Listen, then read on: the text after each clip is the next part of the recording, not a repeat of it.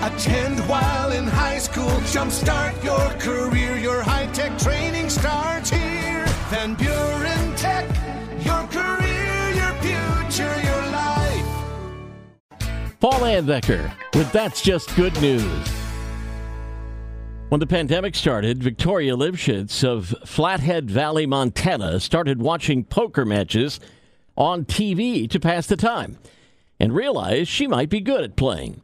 So she ended up entering the World Series of Poker tournament in Las Vegas and stepped away from the table with $30,000 in winnings.